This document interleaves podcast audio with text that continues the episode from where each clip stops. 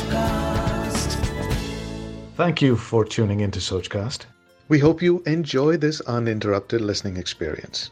But before that, please do listen to these messages that come from those that support your favorite show.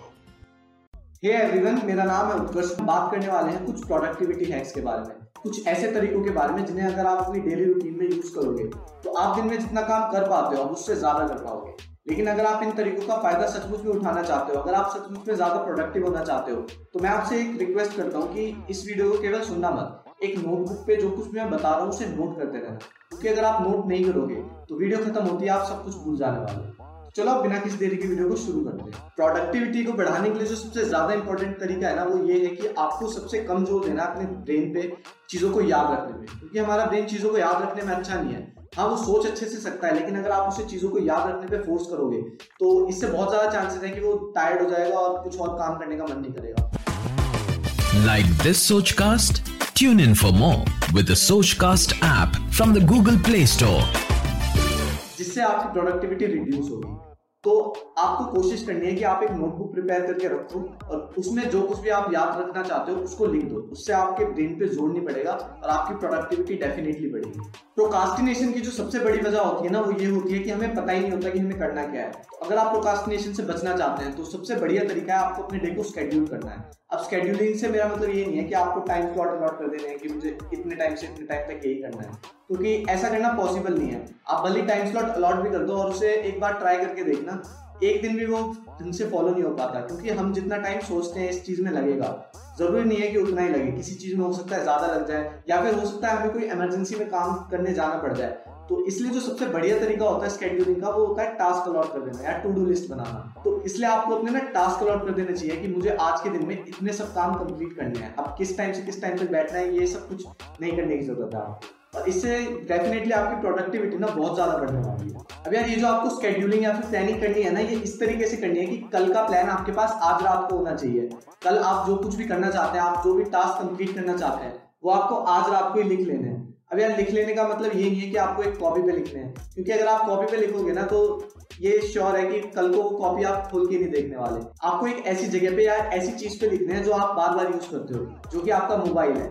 तो यार, आज के time में अगर आप टेक्नोलॉजी का यूज़ नहीं कर रहे ना तो आप बहुत कुछ मिस करने वाले हो। इसलिए आपको गूगल कैलेंडर या फिर नोशन जैसे टूल्स को ज़रूर यूज़ करना चाहिए अपने डे को प्लान करने के लिए। यार प्लानिंग ना हम सबके लिए सबसे ज़्यादा इंपॉर्टेंट चीज़ है। ब्राइन ट्रेसी ने इसके ऊपर पूरी एक बुक लिख दी है।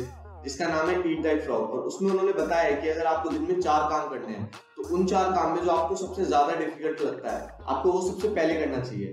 क्योंकि तो उसे कंप्लीट करने के बाद ना आपको जो सेटिस्फेक्शन मिलेगी, जो कॉन्फिडेंस मिलेगा, उससे बाकी सारे काम तो आप अपने आप ही कंप्लीट कर लोगे। यार, आपने ये ज़रूर सुना होगा कि खाली दिमाग शैतान का घर तो इसलिए आपको अपने आप को ना खाली नहीं छोड़ना है, आपको अपने आप को चीज़ों में एंगेज रखना है, अपने आप को बिज़ी रखना है। और कोशिश करनी है कि आप जहाँ पे काम कर रहे हो एक ही जगह हो। मतलब यार हम क्या करते हैं ना, कभी हम सोफे पे बैठ के, कभी हम बेड पे बैठ के काम कर रहे होते हैं। तो इससे हमारी प्रोकास्टिनेशन ज़्यादा हो जाती है।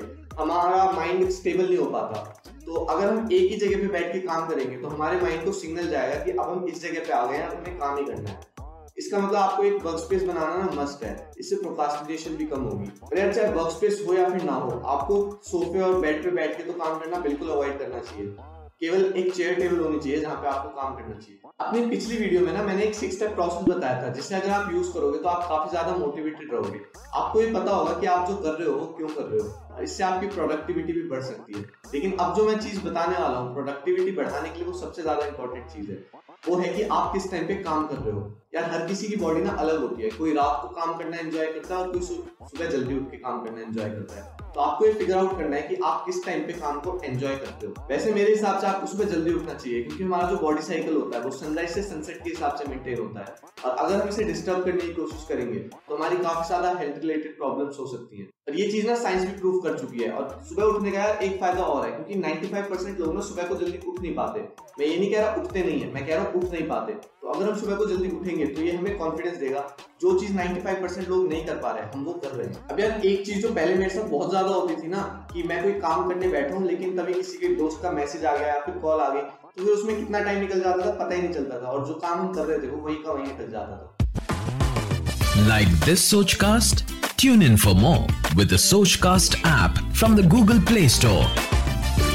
चीज़ को अवॉइड करने का सबसे सिंपल तरीका है कि आपको अपने फ़ोन की नोटिफिकेशंस को बंद रखना है। जब आप काम कर रहे हो, उस टाइम पे फ़ोन को डीएनडी पे डाल देना है। क्योंकि अगर यार ये नोटिफिकेशन ऑन रहेंगे तो आप जिस काम पे फोकस कर रहे हो आपको करने देंगे। इनके बार बार टिंग टिंग की आवाज़ ना आपको डिस्ट्रैक्ट करती रहेगी। और अगर आप इनके नोटिफिकेशन को बंद कर दोगे तो यार आप उनके हिसाब से नहीं चलोगे, आप अपने हिसाब से चलोगे। जब आपको वो चीज़ चलानी होगी, आप तब चलाओगे। यार हमारे साथ ऐसा भी बहुत बार होगा कि हमने जितना सोचा था, हमने जितना एक्सपेक्ट किया था अपने से, उतना हम दिन में नहीं कर पाएँगे। तो इसलिए यार कोई बड़ी बात नहीं है, क्योंकि हम ह्यूमंस हैं तो ये सबके साथ ही होता है। लेकिन इसे रिड्यूस करने के लिए आप क्या कर सकते हो कि आप अपने आप को रिवॉर्ड करना स्टार्ट कर सकते हो कि अगर आपने अपनी एक्सपेक्टेशन से ज़्यादा काम कर लिया या फिर अपनी एक्सपेक्टेशंस को कंप्लीट कर लिया तो आप अपनी पसंद की कोई मूवी देख सकते हो, कोई वेब सीरीज़ देख सकते हो, कोई फेवरेट यूट्यूब चैनल देख सकते हो, या फिर जो भी आपको पसंद है वो कर सकते हो।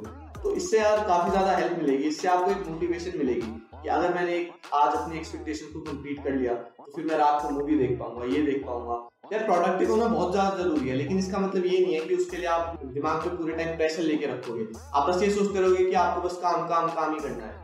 थोड़ा यार चिल भी करो मतलब जो आपको अच्छा लग रहा है वो भी करो।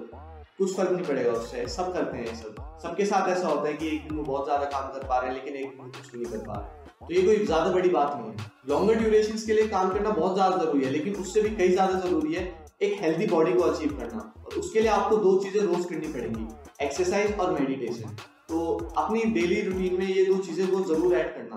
और इससे आपकी प्रोडक्टिविटी भी बढ़ेगी आपका माइंड काम होगा आपको फोकस करने की एबिलिटी बढ़ेगी। तो इसलिए इन दो चीज़ों को ज़रूर यूज़ करना। आशा करते हैं कि आपको ये सोच कास्ट बहुत पसंद आया। अगर कुछ कहना है इसके बारे में तो लिखकर बताइए हमें अपने फेसबुक और इंस्टाग्राम पेज पर सोच कास्ट ढूंढिए। अगर आपको अपनी सोच दुनिया को सुनानी हो तो सोच कास्ट करो। सोच कास्ट